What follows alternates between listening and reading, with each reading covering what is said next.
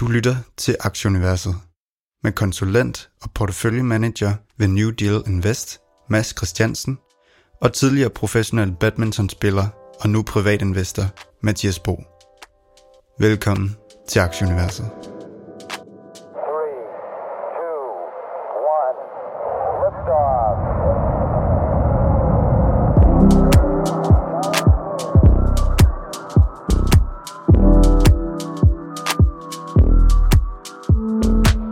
Velkommen til 79. 20. udgave af podcasten Aktieuniverset. Det er i dag 1. april. Vi optager omkring kl.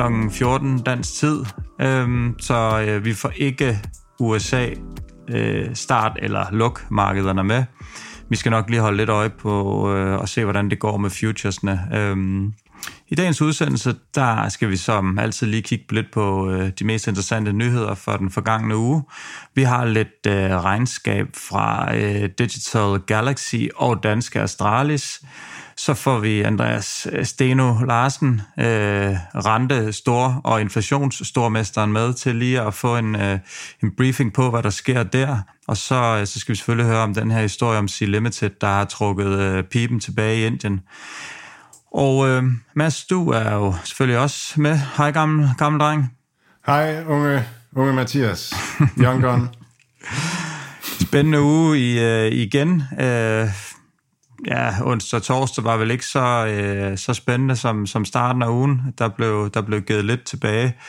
Øh, det og sådan øh, indeks meget godt øh, billede på. Øh, S&P'en er 0+, plus. der er jo også 0 plus for ugen indtil videre, og Nasdaq'en er, er det samme.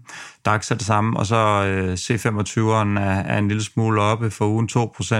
Den 10-årige rente er nogenlunde status quo for sidste uge, 2, 32, 234 sidste uge, og olien den er, den er bakket tilbage i, øh, i 100.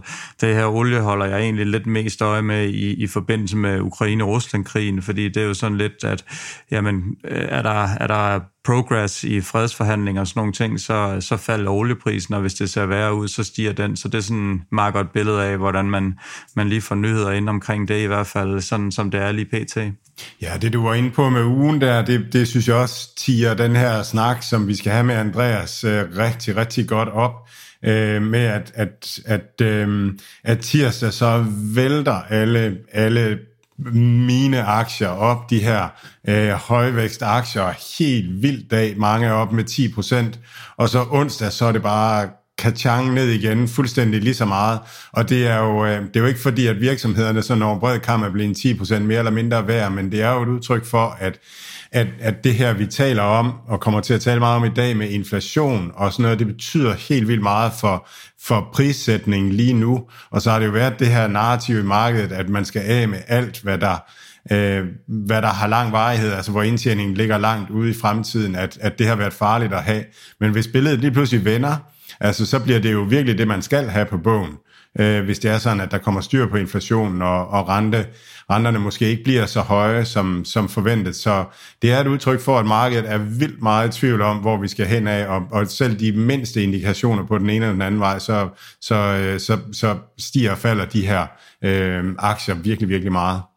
Det positive er jo, Mads, at der er jo en del dage, hvor du kan, kan fejre det, så du, når du ser, at, at det er oppe, så er det bare at poppe den gode champagne og fejre det, som, øh, som var det hver dag, og så næste dag, så kan du ligge med, med tømmermænd alligevel, og så, så er det helt rødt, så gør det ikke så meget, så kan du bare rive den dag ud af kalenderen. Det føles anderledes. Nå, lad os lige prøve at, øh, at kigge lidt på diverse nyheder. Øhm, dagens helt store begivenhed, øh, ja, ud over inflationstallene, som vi kommer til om et øjeblik, det er den her her jobrapport, som, øh, som lander i klokken øh, 14.30 dansk tid. Øhm, den, kan, den kan sætte godt, godt gang i kurserne. En, en stærk jobrapport, øh, jobrapport der, øh, der, der regner markederne med, at det så vil betyde en, en rentestigning på 50 basispoint, og ikke 25, som hidtil er annonceret.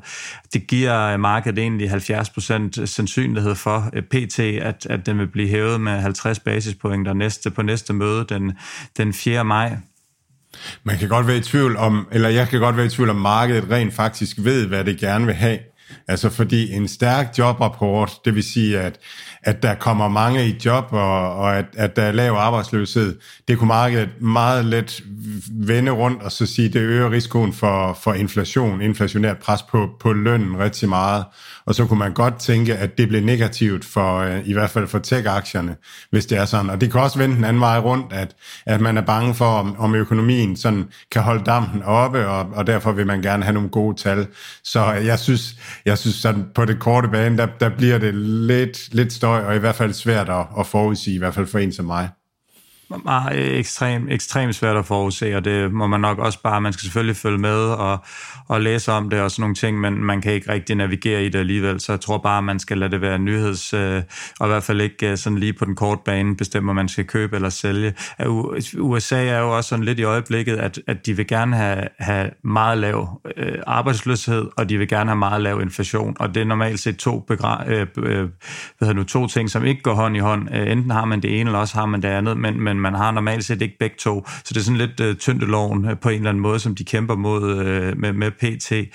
Så øh, vi, må, øh, vi må se, øh, hvordan det, det spiller sig af. Så de her øh, inflationstal, som vi skal, skal nærmere ind på, de, øh, de kom så øh, her for et par timer siden. Øh, 7,5 procent i marts måned øh, i Europa. Spanien lå øh, i, i den gule føretrøje med, med 9,8 procent, mener jeg det var. Det her det er en rekord, som ikke er set i, i meget, meget længe. Øh, Mads, vi skal have Andreas med til at tale øh, om, om det her. Glæder du dig ikke bare til at blive klogere, eller hvad? Jo, lige præcis. Øhm, og det, ja, altså det er jo, det er jo, det er jo svært sådan at, at, at, at, at, at gætte på, hvad, hvad det betyder, hvor det skal hen. Det er jo sådan noget, der er blevet skabt også af, af krigen øh, i Europa, øh, der, har, der har givet det et ekstra tryk. Øhm, så det er svært at, at forudsige, hvad der bliver blivende, og hvad der ikke bliver blivende, men det er jo, altså hvis, hvis det begynder at, at være sådan, at vi får, får stigende lønninger også, øh, jamen så, så begynder man jo at kunne have den her spiral, hvor så stigende lønninger giver, giver mulighed for at give højere priser, og så, og så, kører, så kører inflationen. Men der er meget, der er ændret i forhold til, til økonomien øh, tilbage i, i 70'erne. Så det er virkelig, det er virkelig svært at, at spå om, om, om man kan komme ind i de, i de samme mekanismer eller, eller ej det er jo meget øh, fødevarer, vi selvfølgelig holder øje med, og så benzinpriserne og, og el, øh, elpriserne, gas og så videre, som, øh, som det er. Men altså, vi har jo også et, et coronascenarie nu. Øh, jeg tror nærmest hele Shanghai er under, under nedlukning igen her med, med pres på øh, forsyningskæderne og sådan noget, som, som bestemt også kommer til at, til at øh, spille ind. Og mig bekendt, og sådan som jeg følger med i, i Peter Lisby og Christina Borgtrup, som, som er ude i Shanghai, så, øh, så virker det ikke som om, at de, de de laver om i taktikken. De kører stadigvæk zero policy i, øh, i Kina, og det, øh, ja, ja, for forsyningskæderne i hvert fald, det, det, det er heller ikke sådan super positivt. Nej, altså fragtraterne er på vej ned, øh, faldet over de sidste par uger, øh, og det er også det, jeg hører sådan anekdotisk i, i mit netværk, at, øh, at det, er, det begynder at være billigt at få øh, container ud fra, fra Vietnam. Øh, billigere og, og øh, og efterspørgselen generelt på varer derude er, er faldende, altså af varer, som bliver produceret ude i Asien og skal til, til Europa osv. Det er faktisk noget af det, Cathy Wood også har talt om, at, at hun begynder at synes, at, at, at det, man kalder øh, inventar, det er relativt højt, øh, både hos forbrugerne, men også hos, hos dem, der sælger til forbrugerne. Så, øh, og det taler igen lidt ind i det her med, at, øh, at, at måske måske bliver inflationen ikke så stor, og købekraften falder, fordi at, at øh, det vi har øh, i, det vi har udbetalt i løn i forhold til det varerne koster, bliver mindre og mindre, og samtidig så, øh, så ser det ud som om vi har fået købt det vi skal købe. Så øh, ja, så øh, kan vi lige runde gassen. I dag kom der, trådte der et ny lov i, i kraft. Et dekret blev underskrevet at øh, Putin i går, den fed psykopat. Og øh, det betyder, at, at gasregningerne skal betales i øh, rubler og at øh, han gerne vil have, at virksomhederne de skal åbne bankkonti i Gazprom Bank, øh, der ikke er sanktionsramt. Øh, EU de siger jo bare, at man ikke allerede kan, kan ændre indgå, eller øh, allerede indgåede kontrakter, øh, men altså Putin kan jo selvfølgelig bare vælge at lukke for, for gassen, så der er stadigvæk øh, en masse palaver omkring, øh, omkring den her energipris, og det er klart, at Tyskland er nogle af dem, der bliver rigtig, rigtig hårdt ramt af det her, øh, og øh, ja, de har jo i forvejen den ledende stemme i Europa, så, så det er selvfølgelig dem, der, der ligesom sådan svinger øh, takstokken øh, i det, men øh, stor forvirring omkring det, men, men hvorom alting er, så, så kan Putin jo egentlig bare lukke, hvis, hvis han vil det, øh, så, så kommer der selvfølgelig bare ikke så mange øh, penge i en, i en svungen, øh, hvad hedder det nu, russisk statskasse, men, øh, men det, det virker også, som om han bare er ligeglad med det hele. Nu vil han bare plaffe noget over i, i Ukraine. Har du egentlig, hvordan, hvordan går det med uranpriserne? Bevæger de sig stadigvæk, eller hvordan, hvordan, hvordan ligger det? Altså, det er jo en af, som, som jeg sådan hører det, så er det begyndt at blive sådan mere, mere okay at, at tænke i atomkraft igen. Jamen, de har jo haft det rally siden, uh, siden januar måned, hvor det røg lidt ned, så, så de er ikke på, uh, på, på, hvad hedder det nu, all-time high inden for, for nye. Uh, jeg kan ikke, uh, før jeg begyndte at følge det, kan det være, at det har været højere. Det var det nok den gang, hvor en del af energien, men inden for de sidste par år er, der, er det stadigvæk i, øh, i slutningen af sidste år, hvor det var, hvor mine selskaber i hvert fald var en lille smule højere, men, men Cameco, som er den største, kanadiske Cameco, øh, Cameco som er den største, øh, har haft et, et rigtig godt rally. Øh, jeg tror stadigvæk, det her det er fremtiden. Det, vi, vi har jo en del, som er ude og sige nu, at, at det skal, det skal øh, karakteres som, øh, som, som vedvarende energi, som grøn energi, og, øh, og, og, og de her kører, kører de her øh, kraftværker ind og får, får bygget dem, så man på en eller anden måde bliver selvforsynende. Det er stadigvæk det suverænt mest... Øh, hvad hedder det, øhm, der mister jeg simpelthen lige ordet for øh, effektiv, det var det, vil sige, det er det suverænt det mest effektive stadigvæk inden for, for, for at producere energi, og jeg, jeg tror selvfølgelig, at det har en plads, men, men det er klart, at man åbner ikke lige et, et kraftværk i morgen, det er noget, der tager tid med, med sikkerhed og bygge og så videre og sådan noget, men øh, det, det, det er et godt spil, øh, spot at være i, i, i det her niveau, det er jeg helt sikker på. og øhm, Mads, øh, hvad hedder det nu, øh, Tesla GameStop aktiesplit, Øhm, Tesla, de, øh, de, vil, de vil lave 5 til 1, eller 1 til 5 hedder det nok, og, øh, og GameStop mener jeg 1 til 3. GameStop stiger rigtig meget øh, på nyheden. Jeg tror, det var 24 procent i, i tirsdags, altså, og runder endnu en glimrende uge af. Den ligger her øh, øh, præmarkedet i omkring 190 dollars, ikke langt fra det target, som vores øh, analytikerven, øh, nu kan jeg ikke huske hans navn, som jeg nævnte sidste uge, var på 220. Omkring det spændende at se, det kan jo godt give en, en, en lille smule, at, at de her aktier bliver sat ned i værdi, og, og det er jo også noget, som både Google og, og Amazon har, har gjort inden for... Øh, for den, for den, øh, for den nærme, eller for, her for, for et par uger siden. Hvad, hvad tænker du om, om det her? Jamen, jeg tænker, at først og fremmest så skaber det jo ikke værdi. Altså, det er jo, det er jo smadret ligegyldigt, om, om man ejer en, en millionedel øh, af en aktie, eller fem øh, femtedel af en million del af en aktie det blev sagt sindssygt svært, men jeg tror, meningen kom frem, at ja, det du er... Du kunne godt have brugt nogle mindre tal, men lad nu det... fuldstændig lige meget, hvordan og hvorledes. Så, så det, det er jo nonsens, at det, skal, at det skal give prisændringer. Men der er også sådan en almindelig accept af, at, at de her øh, split er gode for likviditeten og sådan nogle ting. Og så kan man sige, øh, GameStop, som kan handles øh, fraktionelt øh, på... Øh, som tror jeg nok i hvert fald på Robin Hood, øhm, der, der burde det ikke være, det burde ikke være noget, der betyder noget, men måske den her psykologiske ting med, at dem, der ligger short i de her virksomheder, øhm, som, som jeg tror generelt har et potentiale. GameStop måske, fordi at der altid lurer den her risiko for en short squeeze, og, og Tesla tror jeg bare har været handlet ned, sådan at den har været for billig øh, nu her i en periode. Øh, jamen så, så, så ligger det nok pres på short-siden, og så vil man måske bare ud. Altså, så det bliver sådan lidt en selvforstærkende effekt, at, at nu, nu, nu bliver det usikkert at ligge på, på den anden side af de her handler. Og GameStop har jo virkelig været handlet langt ned også. Den har vist været under 100 dollars. Øhm, ja. Altså man kan jo sige, at det eneste er jo bare, hvis du skal op betale 3500 øh, dollars for en, for en Amazon-aktie, så, så er det jo klart, at der er i hvert fald nogle retail-investorer her i Europa, som måske ikke kan, kan smide, øh, hvad det så er, små hvad bliver det, 25.000 kroner eller noget efter det. Men det er jo så en lille brøkdel, at, at det ikke rigtig rykker noget, så på den måde, der er det det. Men, men det, det virker næsten hver gang. Der er nærmest ikke, øh, der er nærmest ikke nogen virksomheder, som annoncerer et aktiesplit, hvor den ikke, øh, hvor den ikke øh, stiger på, på den nyhed. Så ja, det er, ja, det er, det er, det er pjat. Det, det er noget pjat, men det, det, det er psykologien. ja. Det er psykologi, Mads. Øhm, noget andet, som øh, og dagens eller ugens vigtigste nyhed, i hvert fald for, for måske dig og mig, Sea Limited, de, øh, de siger glemte i, øh, i Indien. Kan du ikke, øh, kan du ikke gøre os klogere på den historie? Jo, det er, det er virkelig også en historie, der bliver brygget rigtig meget på, og, øhm, og der er mange, der er ude og kommentere, at det er rigtig, rigtig godt, fordi at nu fokuserer de på Brasilien, og der skal de bruge så og så mange penge, og gøre det til en enorm stor strategisk beslutning.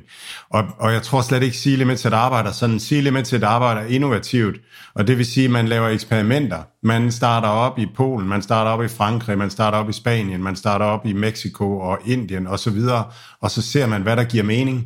Og hvis det er sådan, at man for hver 1000 dollar, nu tager jeg lidt mindre tal, man investerer i... Øh, Ej, gik fint sidst. for hver milliard dollars, man, for hver tusindedel milliard dollars, man investerer i, i Indien, jamen hvis man så, hvis man så tjener, ser ud til at tjene øh, 20% på dem over de næste par år, mens hvis man investerer det, det samme beløb i, øh, i Brasilien eller i Mexico, jamen så ser man ud til at kunne tjene 30-40% over dem over de næste år, jamen så er det klart, så, så, så cutter man øh, de steder, hvor, hvor det ikke giver mening. Og det har været Frankrig, og det, det har så også været Indien nu. Og jeg tror, vi har snakket om det mange gange her i podcasten, at at Indien er sådan, er, er, um, er, kan nok være lidt risikabelt at, at operere i. Um, så, um, så det at bygge, bruge en masse penge på at bygge noget stort i Indien, og så regulere, risikere at løbe ind i en eller anden regulatorisk uh, scrutiny hedder det på engelsk. Øhm, det, det, det er nok lidt risikabelt. Så på den måde er jeg egentlig enig med de folk, der siger, at, at det er en god ting, at man, at man dropper øh, Indien og så fokuserer på, på de andre lande.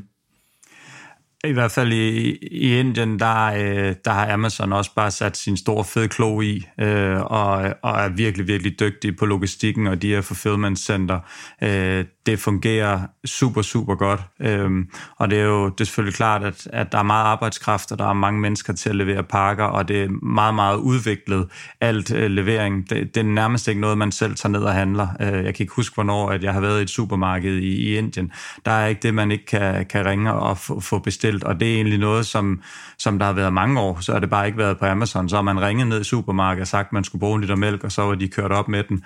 Så, så på den måde det er det. Og, og Amazon, de har ligesom fået det her rigtig tunge og langsomme logistiksystem i gang ud i Indien, og virker som om, at de sidder rigtig tungt på det, og inderne har lært at, at komme ind i deres system og ved, hvordan de skal gøre det, og, og få rutinearbejdet i gang. Så det virker også som om, at det er at, at, at, at gå i ringen med, mod Mike Tyson og, øh, og prøve at, at, at gøre det. Ja, og, og, og der er jo også Flipkart, som, som blev købt af, af Walmart, som, som også er en, er en spiller, der og Facebook øh, har købt sig ind i, øh, i, øh, i den her Geo-platform, øh, som Google også har købt sig ind i. Jeg kan også huske, at Amazon brugte, øh, altså brugte en masse penge på at hjælpe små og mellemstore virksomheder og sådan noget, altså virkelig investere i Indien. Så jeg tænker da, at de har smurt, øh, smurt inderne øh, godt og været nødt til det, og det er jo præcis det, som som, som man ikke ønsker som C-limited aktionær, at, at de starter med at skulle smøre for, for x milliarder dollars, for ligesom at overhovedet at få lov at begynde at bygge.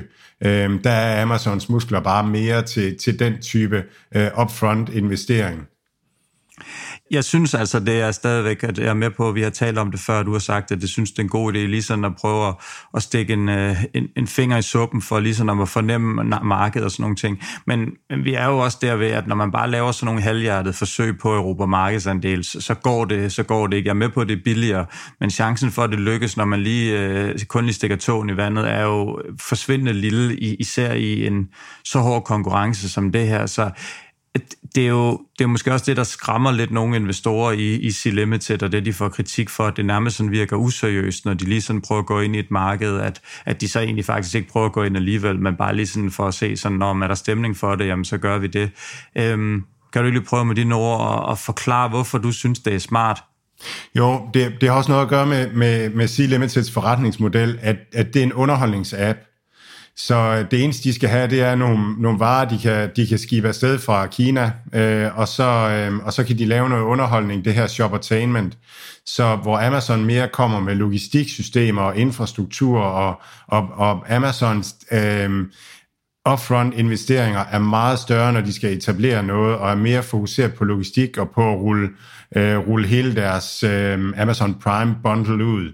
Øh, og og, og, og det behøver at sige Limited ikke. De kan, de kan godt teste vandene, om, om, øh, om folk de synes, det er mega sjovt at komme ind og synge og danse ind på Shopee-platformen. Og, og hvis det er sådan, at man opnår en høj brugerbase der, og man ligesom finder den, den skjulte ingrediens, der skal til for, at det kører i det land, jamen så kan man lige så stille begynde at, at bygge resten på, så man kommer fra en mere asset-light øh, forretningsmodel og bevæger sig så mere over mod at, at sikre lokal infrastruktur og, og sådan nogle ting. Og det er jo der, vi ser nu i Brasilien, at de virkelig skruer op for, hvor mange penge de rent faktisk investerer i Brasilien. Men de er jo også kommet op på at have, jeg tror det er 10 procent af, er det antal ordre, eller, altså, men, men de, er, de er virkelig ved at Europa en lunds af det brasilianske marked, og så kommer, så kommer hvad skal man sige, den økonomiske satsning ned ad vejen.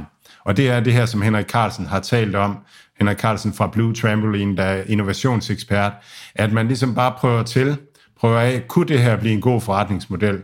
Kunne det her blive et godt land? Og vi investerer ikke særlig meget, men vi tester det.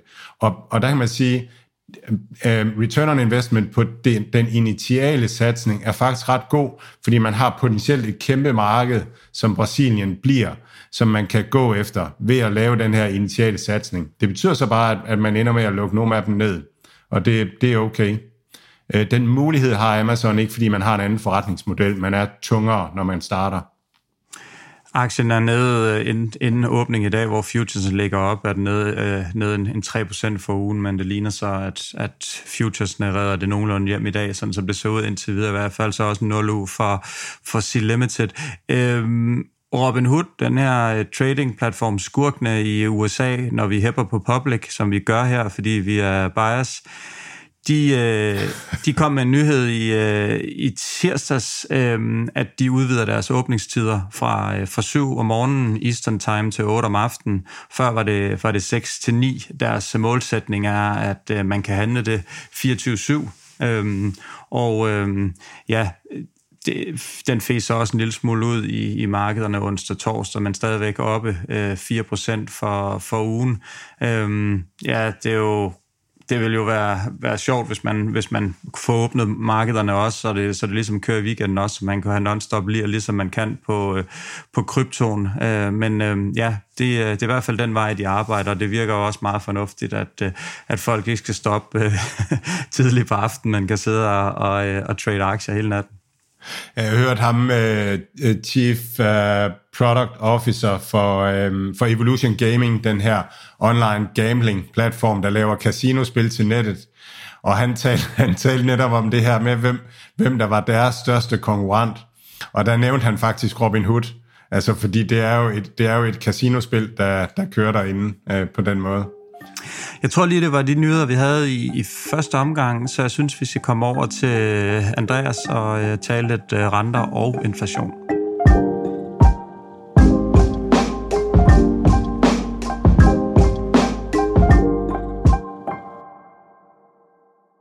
Alt, hvad Mads, Mathias og deres gæster siger, er deres egne meninger. Det er ikke finansiel rådgivning. Denne podcast er udelukkende ment som information og skal ikke bruges til at lave beslutninger om investeringer. Mads, Mathias og kunder i New Deal Invest kan have positioner i de virksomheder, der tales om i podcasten. Andreas Steno Larsen, øh, tak fordi du gider være med os sådan en øh, højheldig fredag her. Jamen selvfølgelig. Du har været med for øh, et par måneder siden øh, til at, at prøve at gøre os lidt klogere på det her øh, renteinflation, som, øh, som er øh, tidens helt hot topic. Øh, der talte vi lidt om, om tyndekraften for inflationen. Der er, der er sket lidt siden med det inflationære billede, der tegnes. Kan du ikke lige sådan prøve at resumere, hvad der er sket, og, øh, ja, og bagefter sådan betydning af, af inflationsforventningerne sådan til det næste øh, års tid? Jo, det kan du tro. Altså, inflationen bliver ved med at nå nye højdepunkter. Uh, vi har faktisk lige fået tal fra Europa i dag, uh, for et par timer siden, uh, og inflationen ligger på 7,5 procent i uh, eurozonen nu. Uh, det kan jeg ikke mindes nogensinde har set før, uh, i den tid, at euroen har eksisteret. Så uh, altså, det er nye højdepunkter. Um, og den store årsag til, at vi når nye højdepunkter nu, det er faktisk de afledte effekter af Putins krig i uh, Ukraine. Øhm, der er markante prisstigninger på fødevare, der er markante prisstigninger på, øh, på energi, øh, og det er de to delkomponenter, som virkelig trækker tingene opad nu. Øh, hvis vi justerer de to ting væk fra inflationsindekset, så ligger vi stadigvæk på omkring 3% i Europa, øh, hvilket ikke sådan er voldsomt alarmerende. Det er stadigvæk over målsætningen for centralbanken, men langt fra de 7,5 procent. Så det er fødevare og det er energi, øh, og de to ting øh, er drevet meget af, af den Ukraine-krise, vi ser. Og hvad så med forventningerne fremadrettet? Hvordan ser du dem, eller hvad er dine forventninger til det? Øh, altså først og fremmest så øh, bliver den øh, forventningsdiskussion nødt til at afhænge i et vist omfang af, hvordan man tror udfaldet bliver af konflikten i Ukraine, det synes jeg er svært. Øh, jeg håber og tror og beder til, at man får lavet en fredsaftale inden for en overskuelig horisont, men øh, det, det er mildt talt svært at gætte på. Men jeg er stadigvæk af den overbevisning, at vi er meget, meget tæt på at se et peak i øh, inflationen, om ikke i den her måned, så i hvert fald næste måned. Øh, og Årsagen til det er, at øh, der er ret klare udsigter til nu, at øh, det her går ud, af, øh, ud over efterspørgselen. Øh, når vi ser så voldsomme prisstigninger og lønninger, der ikke følger med, øh, så betyder det jo i virkeligheden, at folk har mindre øh, købekraft, end de havde før vi så de her prisstigninger. Det går typisk ud over den økonomiske aktivitet med tidsefterslæb.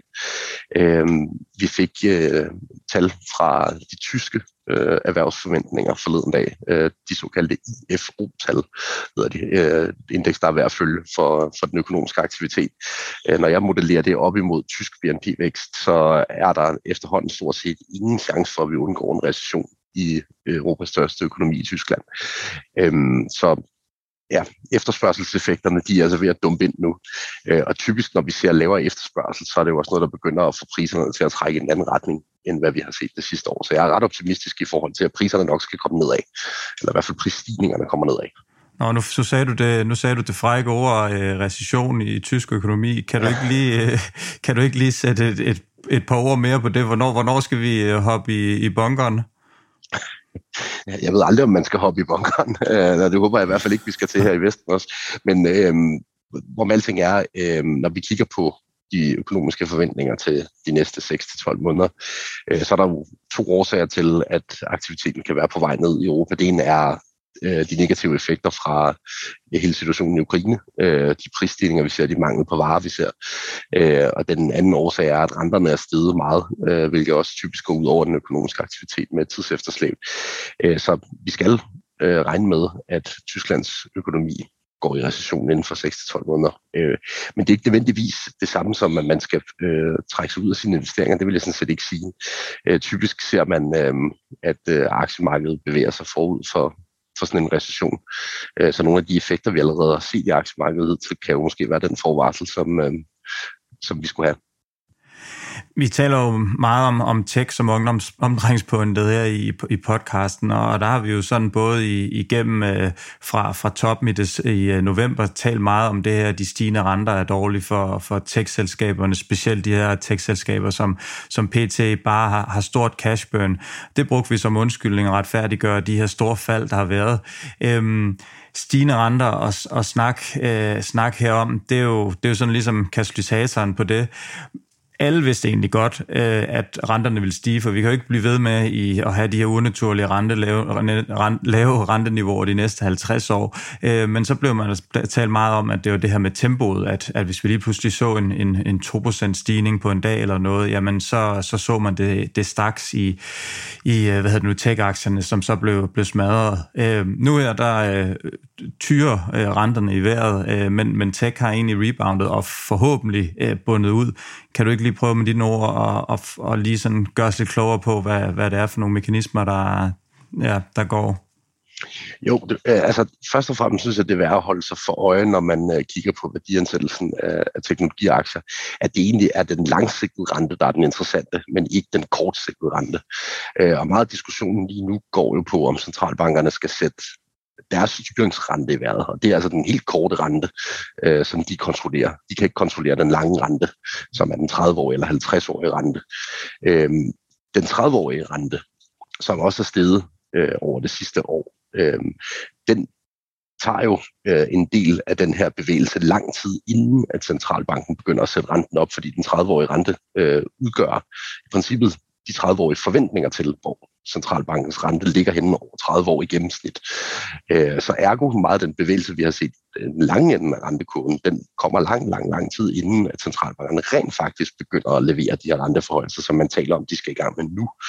Øhm, så fra den side af, så tror jeg sådan set, at langt den største del af smerten for tech-sektoren, den har vi allerede taget i løbet af det sidste år på rentefronten, fordi at de her øh, forventninger til øh, renteforholdelser, de er allerede blevet indlejret for længst.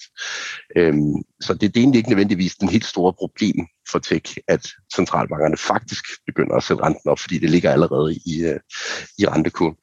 Øh, når vi så kigger på, hvorfor tech rebounder, selvom renterne trods alt stadigvæk også er steget i den, i den lange ende af kurven her de sidste par måneder, øh, så, så tror jeg, det har noget at gøre med øh, Øh, de langsigtede udsigter til, øh, til vækst i sektoren.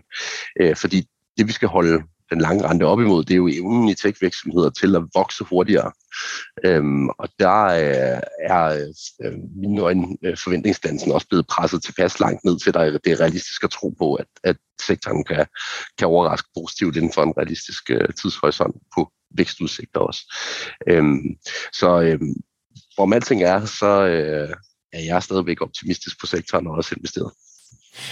Andreas, du er jo øh, obligationsmand og rentemand og, og sådan noget, og nu har vi alligevel fået dig luret ind i at sidde og snakke aktier og, øh, og sådan nogle ting. Så, så tænker jeg bare, at jeg vil, jeg vil prøve at tage den lidt videre. Øhm, Cathy Woods, hun, hun snakker om, at, at hun kunne se et højere rentemiljø være værre for de lidt modne, øh, lavere vækstende øh, tech-virksomheder, øh, mens at, at de, de hurtigt voksne, der, der betyder den her øh, hvad skal man sige, varighed på, på, øh, på investeringen ikke, ikke så meget. Så det kunne jeg godt tænke mig at høre, om, om du også ser det sådan. Og så den anden ting, jeg synes kunne være fedt at høre dig øh, tale om, det er sådan, hvad betyder det her med, med højere renter egentlig for selve virksomhedens drift? Fordi vi snakker bare meget værdisætning øh, i forbindelse med, at at, at øh, den lange rente stiger, så skal de relativt være, være mindre prissat, men er der, er der noget problem i forhold til deres drift, hvis man bare ser på virksomheden, øh, uden at kigge på, på, øh, på værdisætningen? Jeg synes, øh, at Kathys pointe er, er fin, øh, fordi øh, det her med øh, sensitiviteten til, øh, til renter i tech-sektoren øh, er jo selvfølgelig mest relevant for dem, der vokser mindst stærkt. Øh, renter øh, bevæger sig vel, hvis vi virkelig svinger os op på den høje klinge, øh, måske 1 point eller 2 point på et år. Og øh, det skal man jo så holde op imod vækstrater, som øh, for nogle tilfælde jo er 30, 70, flere hundrede procent årligt. Øh, så det er klart, at hvis du ligger med vækstrater, som er meget, meget øh, langt fra øh, noget, der kan måles op imod 1-2 procent points bevægelser, øh, som renter kan, kan flytte sig, så, så øh, er renter mindre relevante. Øh, så, så den, den logik køber jeg. Det, det som man i princippet skal, skal måle en tech-aktie på, i forhold til, øh, til renter, det er om, øh, hvis renten flytter sig 1 procentpoint, så skal tech-virksomhedens evne til at generere vækst også flytte sig minimum 1 procentpoint for at kunne øh, stå op imod den bevægelse. Øhm, og det er der nogle af de hurtigst voksne, som, øh, som den diskussion står set ligegyldig for. Ikke? Øh, I forhold til drift, øh, så, så er det faktisk lige før, det er der, jeg er lidt mere øh, bekymret. Øh, fordi det er klart, at hvis vi får en markant ændring af scenen på, øhm, på finansieringsomkostninger, øh, så øh, er det også noget, der vil gå ud over øh, nogle af de stærkt forgældede øh, virksomheders øh, likviditetsberedskab. Øh, så det, det, jeg tror egentlig, at effekten øh, kan være mere øh, materiel, når vi kigger på drift likviditetssituationen øh, på baggrund af de rentebevægelser, vi har set, end, øh, end den diskussion, som, øh, som øh, vi tog på, på værdiansættelsesdelen, hvor at det i hvert fald for nogle tilfælde er, er mindre vigtigt. Hvis vi kigger på den her rentekurve, så er der inverteret rentekurve i øjeblikket. Kan du ikke lige forklare os, hvad det betyder? Jo, vi ser i hvert fald en inverteret rentekurve i, i USA, og det betyder, at øh, renter med kort løbetid, for eksempel et eller to år, øh, de ligger højere end renter med øh, lang løbetid. Øhm, så i princippet så tror markedet på, at renten over de næste par år øh, vil være højere, end den i gennemsnit vil være over for eksempel 10 eller 30 år. Øhm, og det er for mig at se et klart resultat af, at øh, punkt 1 markedet tror, at den amerikanske centralbank vil sætte renten i vejret de næste år. Men også punkt to, at de tror, at de vil vende om igen inden for en overskuelig tidshorisont, for ellers så vil du ikke kunne få en lang rente, der var lavere end den øh, korte rente. Øh, så øh, markedsprisningen, som den ser ud lige nu, øh, antyder, at den amerikanske centralbank sætter renten op i år, og også i løbet af 2023, men at de så laver altså nærmest en historisk uvending i 24-25 og går den anden vej igen og sætter renterne ned. Øh, og det er jo derfor, at man kan sige, at det her er en form for signal om, at markedet tror, realistisk set, så kommer der en, en, enten en recession, eller i hvert fald en markant nedkøling af økonomien inden for de næste par år. For ellers så øh, er der jo ingen årsag til, at den amerikanske centralbank skulle vende op. Og det er så, det er så der, du mener, at, at det vil gøre, at, at, at der også kommer styr på inflationen, at, at økonomien vil, vil få det dårligere, og dels så vil det være svært for, for staterne at, at, at hæve renterne ret meget på grund af deres gæld, men dels så vil det også mindske købekraften, når, når folk har med, mm, mm, tjener mindre i løn, og, og når virksomhederne generelt får det dårligere. Er det, er det, giver det, er det ret tit? Ja, øh, altså først og fremmest så øh, kommer de prisstigninger, vi har set nu i energi og fødevare, jo nærmest automatisk til at lægge dæmper på aktiviteten, der gør, at prisstigningerne ikke kan fortsætte. Øh, så, så alene ud fra den efterspørgselseffekt, du får ud af så voldsomme prisstigninger, så tror jeg ikke på, at det kan fortsætte. Øh, og så har du også ret i det element, der hedder, at øh, der er mange dels gældssatte stater, som ikke vil have en interesse i, at renterne kommer alt for højt i vejret. USA er et glimrende eksempel på en, på en, en stat, som er dybt forgældet. Øh, vi har også masser af eksempler af det i Europa. Øh, og der, der øh, tror jeg, øh, at vi skal forvente, at renten forbliver under inflationstakten, så langt året rækker. Øh, fordi egentlig det vigtigste for en, der er stærkt forgældet, det er, at renten er lavere end inflationstakten. Øh, og det er også det, vi præcis ser lige nu. Og hvordan, hvordan gør stater så, hvis det er sådan, at de egentlig har lyst til at hæve renten for at styre inflationen, men, men ikke kan det for at, at, at hensyn til, til statsfinanserne? Hvad, hvad gør en stat så? altså i princippet er det jo lidt et beknep at stå i. Øhm, den situation, vi har lige nu med høj inflation, vækst, der er på vej ned, og stærkt gældsatte stater, er ikke noget sweet spot. Øhm, så det du kan gøre, er jo selvfølgelig at, øh, at bruge den, øh, den finanspolitiske øh, scene til at prøve at øh, ændre på situationen. Men øh, i grundlæggende er der ikke nogen gode løsninger på det, Mads. Øh, fordi øh, den eneste måde, man kommer ud af en stor gældsætning, det er i virkeligheden ved at lade inflationen være højere end renten, øh, så langt året rækker. Øh, og det tror jeg egentlig også, det der er planen. Men det, ergo er der det beknep, at hvis inflationen bliver for voldsom, så har de ikke rigtig noget geværgreb for alvor til at slå det ned. Men så kommer man ind i det her med, at, at, at borgerne bliver utilfredse, ikke? fordi så mister mm. de, øh, altså, så mister de øh, købe, købekraft. Ja. Jeg sidder virkelig, og, og man, man kan ikke se det med min tunge, jeg sidder og prøver at holde den lige i munden, for, fordi at jeg synes, det er så svært at forstå det her, så det, det er meget mere et spørgsmål end en konstatering. Ja, men, men øh, jeg synes, det, øh, som man ser rundt omkring lige nu, det er jo, at politikere så lover checks til, øh, til ligesom at modsvare de prisstigninger, vi har set i, øh, i for eksempel fødevare- og energipriser. Øh, og så skal du i princippet ud og gældsætte dig yderligere for at betale folk for ikke at gå på gaden på baggrund af de stigende priser. Øhm, så det er jo en af årsagerne til, at, øh, at man kan tale om, øh, et inflationsregimeskifte. Øh, selvom at jeg tror, at inflationen kommer ned igen, så er jeg sikker på, at vi ikke vender tilbage til de sidste 10 års øh, meget, meget, meget lave niveauer. Øh, netop af den her årsag, at, øh, at det sætter gang i nogle spiraler, lige snart man får prisstigninger af den her karakter, vi har nu, hvor man også politisk kommer til at vælge nogle andre løsninger, end man har gjort de sidste 10-20 år. Andreas, hvor, hvor lang tid, det her vi snakker om med stigende fødevarepriser, jeg er normalt set, jeg handler ikke så meget ind, men når jeg, nu er jeg så lige i Danmark og handler ind, og jeg, jeg må da indrømme, at for en gang skyld, så, så lader jeg da mærke til, hvor helt vanvittigt dyrt det var at, at handle ind. Jeg, jeg betalte øh, næsten 50 kroner for 12 æg. Det synes jeg alligevel godt nok var en stramning. Det kan godt være, det, det er svært at fare på, men nu prøver jeg det alligevel. Øhm, hvor, hvor lang tid har vi råd til det som danskere? En gennemsnitsfamilie, hvis vi snakker om, at vi lige pludselig øh, skal have dyre boliglån, og, og vi skal også betale 50 kroner for 12 æg. Hvor, hvor, hvor lang tid har vi råd til at holde, holde det gående? Øh, ikke specielt lang tid, mindre vores lønninger de følger med. Øh, og det er jo så den del af, af ligningen, som øh, vi virkelig står øh, ved en skillevej på. Fordi faktisk, når man kigger på løndata på tværs af Europa og også øh, til dels i USA, så halter den langt, langt efter de øh, prisstigninger, vi har set. Øh, men for et eller andet tidspunkt, så er man jo simpelthen nødt til at gå til sin arbejdsgiver og sige, at man, ja, man skal have kompensation for, for de prisstigninger, vi ser, fordi ellers så går det ikke. Og det, og det er det tidspunkt, at øh, inflationen for alvor bliver farlig, hvis vi først får bygget en spiral op, øh, hvor prisstigninger øh, bliver øh, af, afløst af voldsomme lønstigninger, og så kører det sådan set i, i ring derfra.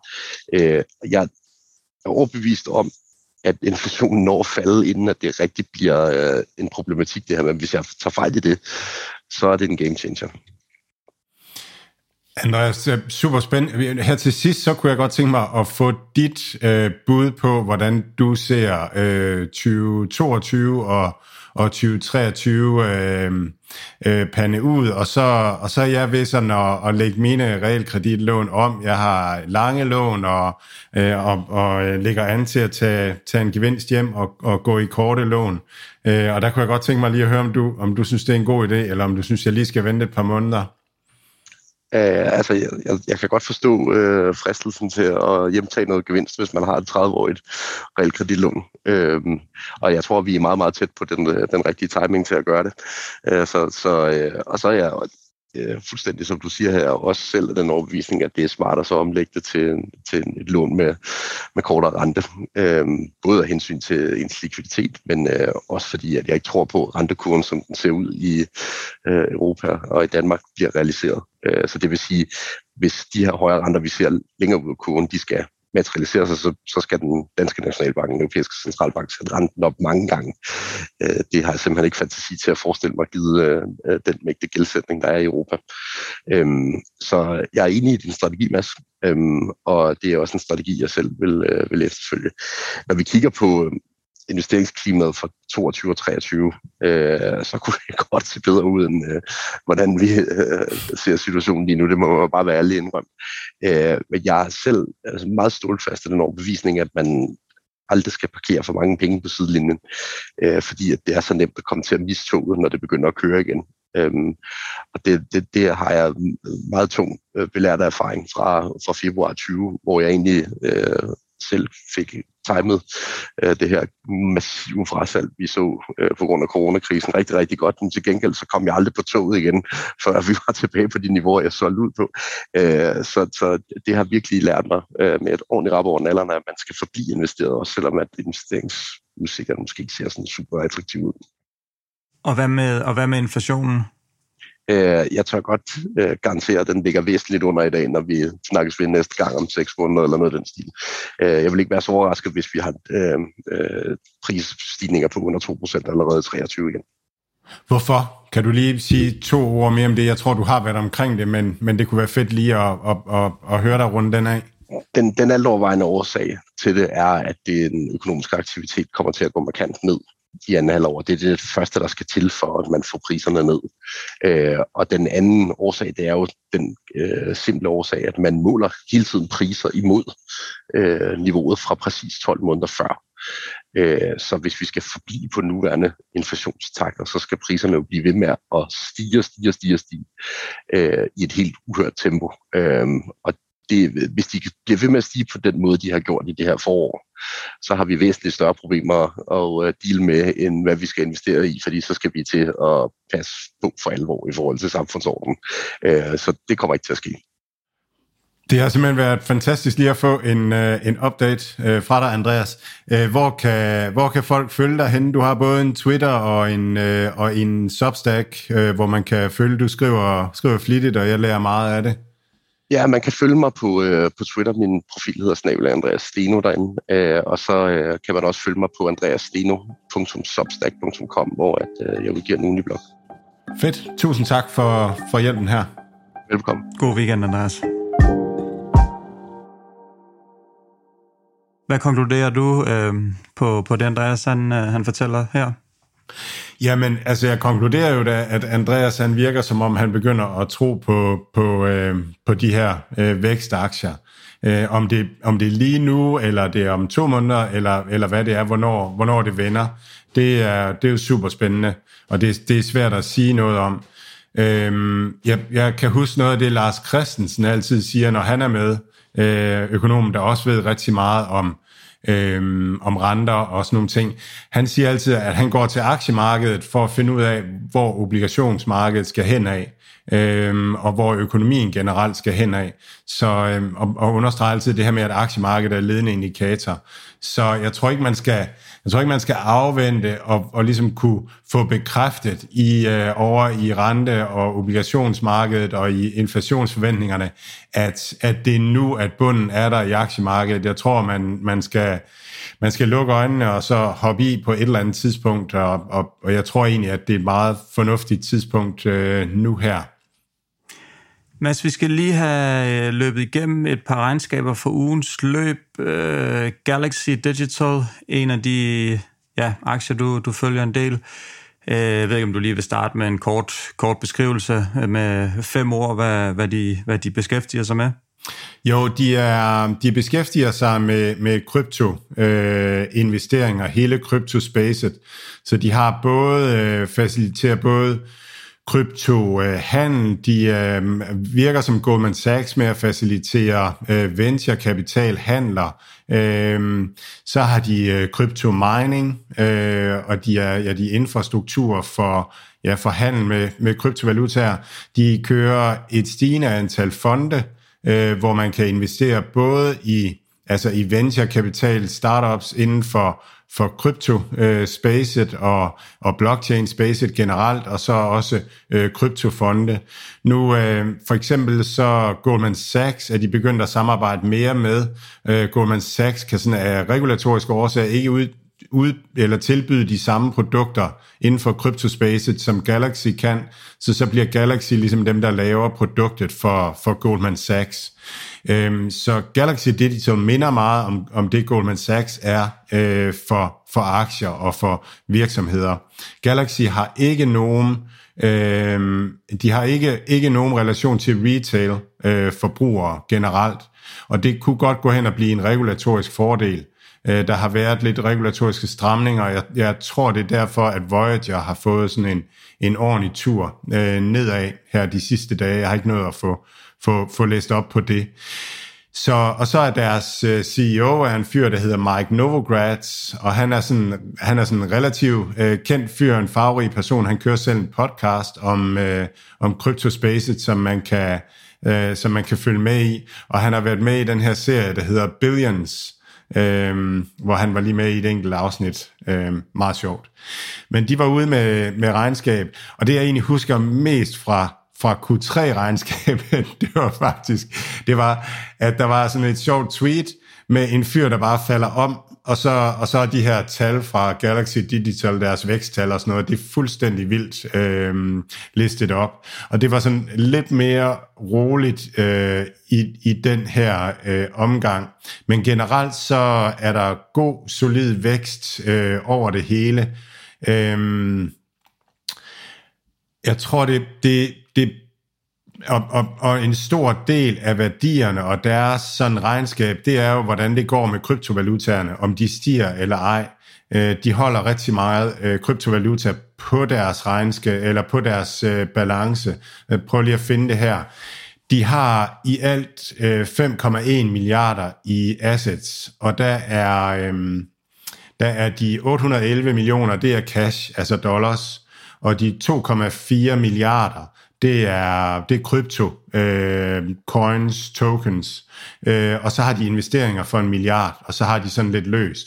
Så har de gæld for 2,5 milliard, og det gør så, at, at ligesom det, der er på balancen af kryptoassets og sådan nogle ting, investeringer, det er 2,6 milliarder. Og det er sten fra 800 millioner for et år siden. Øh, så det er sådan tredoblet værdien af selskabet. Men det hænger rigtig meget med, med udviklingen i øh, i krypto øh, øh valutaer generelt, fordi der er så meget på balancen. Men den forretning, som de laver, altså det her med at være, være bank eller banker øh, øh, for, øh, for hele kryptospacet, jamen det hænger, det hænger og står mere med aktiviteten i kryptospacet generelt. Aktien faldt 14% på regnskabet, og det er nok primært øh, på grund af, at man er ved at købe en, en virksomhed, der hedder BitGo op, øhm, og, og det, det, det bliver en, en, en stor fordel for dem, og, og det trækker lidt ud, øh, den her BitGo-handel. Øhm, så de, de arbejder med, med regulatorerne med at, at få lov til det, og det ser markedet som en, en væsentlig risiko øh, i forhold til Galaxy, hvis, hvis BitGo-handlen øh, går, i, går i fisk. Tjener de øhm, penge? Jamen, det, det, det gør de, men det, der betyder mest, det er, det er om kryptovalutaerne stiger eller falder. Øh, de, har to, de har halvdelen af deres værdi i kryptovaluta. Så hvis, hvis de lige tanker 50 så, så betyder det ikke så meget, hvor meget de tjener ved siden af, men de tjener penge. Altså alle deres segmenter er profitable øh, og er i vækst og er i sund vækst. Men det er bare for at sige, at det, det vigtigste, det er, hvordan det går øh, på kort sigt med aktiens værdi, det er, om, om krypto øh, stiger eller falder generelt. Så var der en, en kryptovaluta, der hedder Luna, som, som de har ramt meget godt, og jeg tror, markedet var skuffet over, at de ikke havde haft flere af dem på balancen. Øh, jeg kan rigtig godt lide den her type aktie, fordi det giver mig en, en eksponering imod kryptospacet, hvor at, at de gør alt det, de tænker er rigtigt, køber de coins, de tænker er rigtigt, og så videre, og, og, og alt andet lige, så har de meget, meget bedre indsigt i det, end jeg nogensinde vil komme i nærheden af at, at kunne få. Så jeg synes, det er interessant det her med at, at ansætte nogle selskaber og nogle ledelser til at, at tage sig af øh, investering i kryptospacet. Så Galaxy Digital er et af de her øh, mange selskaber, man godt kan blive eksponeret mod krypto, hvis man har lyst til at købe det. Riot er et andet, Hive Blockchain har vi snakket om, øh, vi har Marathon. Øh, så, så der er en del af de her, man godt kan købe ind i, som er faktisk flere af dem er, er næsten krypt, eller med kryptomagiering, øh, men, øh, men selvfølgelig er der også nogle regler, som der gør, vi så øh, senest i den her øh, maraton, øh, som, som faldt på grund af, at der var nogle lovgivningsmæssige ting, som ikke helt var overholdt, så, så der fik den lidt godt i nøden, selvom at, at kryptoprisen egentlig ikke, eller der ikke skete noget på, på kryptoprisen den dag, så, øh, så det skal man lige have så for øje, at der selvfølgelig er nogle ting, der kan gøre, at, at den ikke bare er en til en, og, og flere af dem er også, øh, stiger også, eller falder også mere i, i forhold til, hvis man bare har øh, ja, krypto i, i spotprisen. Øhm, Mads, øh, danske Astralis har også øh, først og fremmest, hvorfor har du kigget øh, sådan nærmere på det regnskab? Det er jo ikke en, som vi sådan har dækket så meget en, hvad var det han, øh, vi havde vores, vores svenske ven med igennem, som, øh, som var lidt kæk og kaldte den, øh, kaldte den helt en, en i, øh, i bunden, eller en bottom, eller konkurs, eller hvad det var, han sagde for, for ja, måske et lille års tid siden. Ja, han eller sagde, eller de ville gå i nul. Ja, ja. Hvordan, øh, hvordan går det med den øh, spot om? Jamen, der var en journalist, der ringede og spurgte, om jeg ville, jeg ville komme med en udtalelse, og så, så, så sad jeg lige og, og, og, og kiggede regnskabet øh, igennem, og, og sådan noget. Jeg lavede en YouTube-video dengang, at de gik på børsen øh, om det, hvor jeg snakkede noget om, om hele det her felt her, og snakkede om det her med, at, at det er svært at være et e-sports hold, øh, fordi dem, der tjener på det, det er, det er spiludvikleren, tjener på den opmærksomhed, der kommer på spillet. Spillerne tjener på den popularitet, øh, de får Twitch øh, og de andre distributionssystemer tjener på, at der kommer indhold til deres, øh, til deres services. Og så er der holdene, som, som, som ligesom ikke rigtig har noget, der er deres, og de kan holde fast på. Øhm, for eksempel så har, øhm, så har Astralis en, en, øh, en League of Legends Europe League øh, plads, som er 20 millioner euro, øh, mener jeg, de sagde hver. Øh, men den står og springer jo med, at, at League of Legends-spillet ikke bliver lukket, og det er der noget kontraktuel beskyttelse imod. Men, men, øh, men man ejer ikke rigtig noget. Fodboldklubber, de har trods alt Øhm, de er trods alt sikre på fodboldspillet, at der ikke er en, der siger, jamen det ejer vi, og nu har vi altså besluttet os for, at, at vi, kun vil, øh, vi kun vil spille fodbold i miniput-rækkerne, eller, eller sådan et eller andet, øh, hvor at, at den forretning, man står på, den lige pludselig øh, forsvinder. Øh, Astralis' regnskab, øh, jamen de har en market cap på omkring 200 millioner, øh, og de omsætter 75 millioner. Det øh, giver en price sales på 2,5. Øhm, og de har en vækst i omsætningen i, for hele året på, øh, på cirka 50% 45% tror jeg det var. Hvis man ser på, på øh, så har de et EBITDA på 7 millioner, og, og EBIT er meget dårligere, det er fordi, der er nogle afskrivninger, og jeg synes, det er svært helt at gennemskue det regnskab. Men hvis man kigger på frit, frit cash flow, så taber de 19 millioner øh, fra, fra, fra, fra operations, altså øh, fra den almindelige drift, øh, og det samlede frie cashflow, det er negativt med næsten 30 millioner. Det betyder altså, at der er 30 millioner mindre i kassen, end der var for et år siden, øh, og det kan være sådan et meget godt tal lige også at, at holde øje med. Og, og der er, nu, er, nu er der 22 millioner i kassen, så hvis de kører med det samme øh, negativ cashflow det næste år, jamen, så skal de i banken, eller også så skal de ud og lave en, en ny emission, som jeg lige ser regnskabet. Så gør man meget ud af, at man har købt en virksomhed, der hedder Pixel TV, og der er ikke nogen købesum, øh, som man kan se nogle steder. Man ejer nu 51 procent, øh, og, og ja, i og med, at der ikke er nogen købesum og sådan noget, godt mistænke, at det virkelig ikke er ret mange penge, man har givet for, for den ejerandel af, af Pixel TV. Så taler man om et US-opkøb, hvor man har købt en, en, et e-sports hold, som øh, har med Rainbow Six Siege, Rainbow Siege, sådan Ubisoft-spil, mener jeg det er, Øhm, og der har man givet 3,1 millioner kroner for det hold, som man har betalt i aktier. Så det er ikke sådan, det er ikke de store handler, man taler om på, øh, på regnskabet. Jeg tror, min, min sådan samlede konklusion, det er, nej, det er ikke en god forretning. Det, det tror jeg ikke, det er. Øh, men det kan muligvis godt være en god investering. Altså fordi, at at, at det, her, det her slot, man ejer på den her European League of Legends, hvis det er sådan, League of Legends fortsætter med at være en succes, og det her bliver en succes, jamen så kan det godt blive, blive flere og flere penge værd, det her slot. Og vi ser også, at der er, ligesom der er prestige i at eje fodboldhold, jamen så er der også prestige i at eje e-sportshold. Så derfor kan værdien af, af, af, af, af Astralis godt stige, selvom at Astralis egentlig er en dårlig forretning. Altså, det var noget, der, der gik, de gik for børsen, og vi også talte lidt om den. Øh, der var det bare en, så, sådan helt fuldstændig fundamentalt og helt simpelt. Investerer man i sportshold, så er det meget, meget sjældent en god forretning. Men mindre du er i nogle franchise-ligaer i USA med noget NFL eller noget, øh, eller noget indisk cricket-liga, som der også kan være penge i, så er det bare ufattelig sjældent, at du investerer i sportsklubber. Det er ren prestige og ego. Øhm, så allerede der, jamen er man inde i det her spektre, så, så, så, så bedder man altså mod oddsene, så, så bedder man mod markedet og alle mulige ting, og det er jo det, vi snakker om der. Når, der, når vi vil gerne investere i aktiemarkedet, fordi at det historisk set stiger.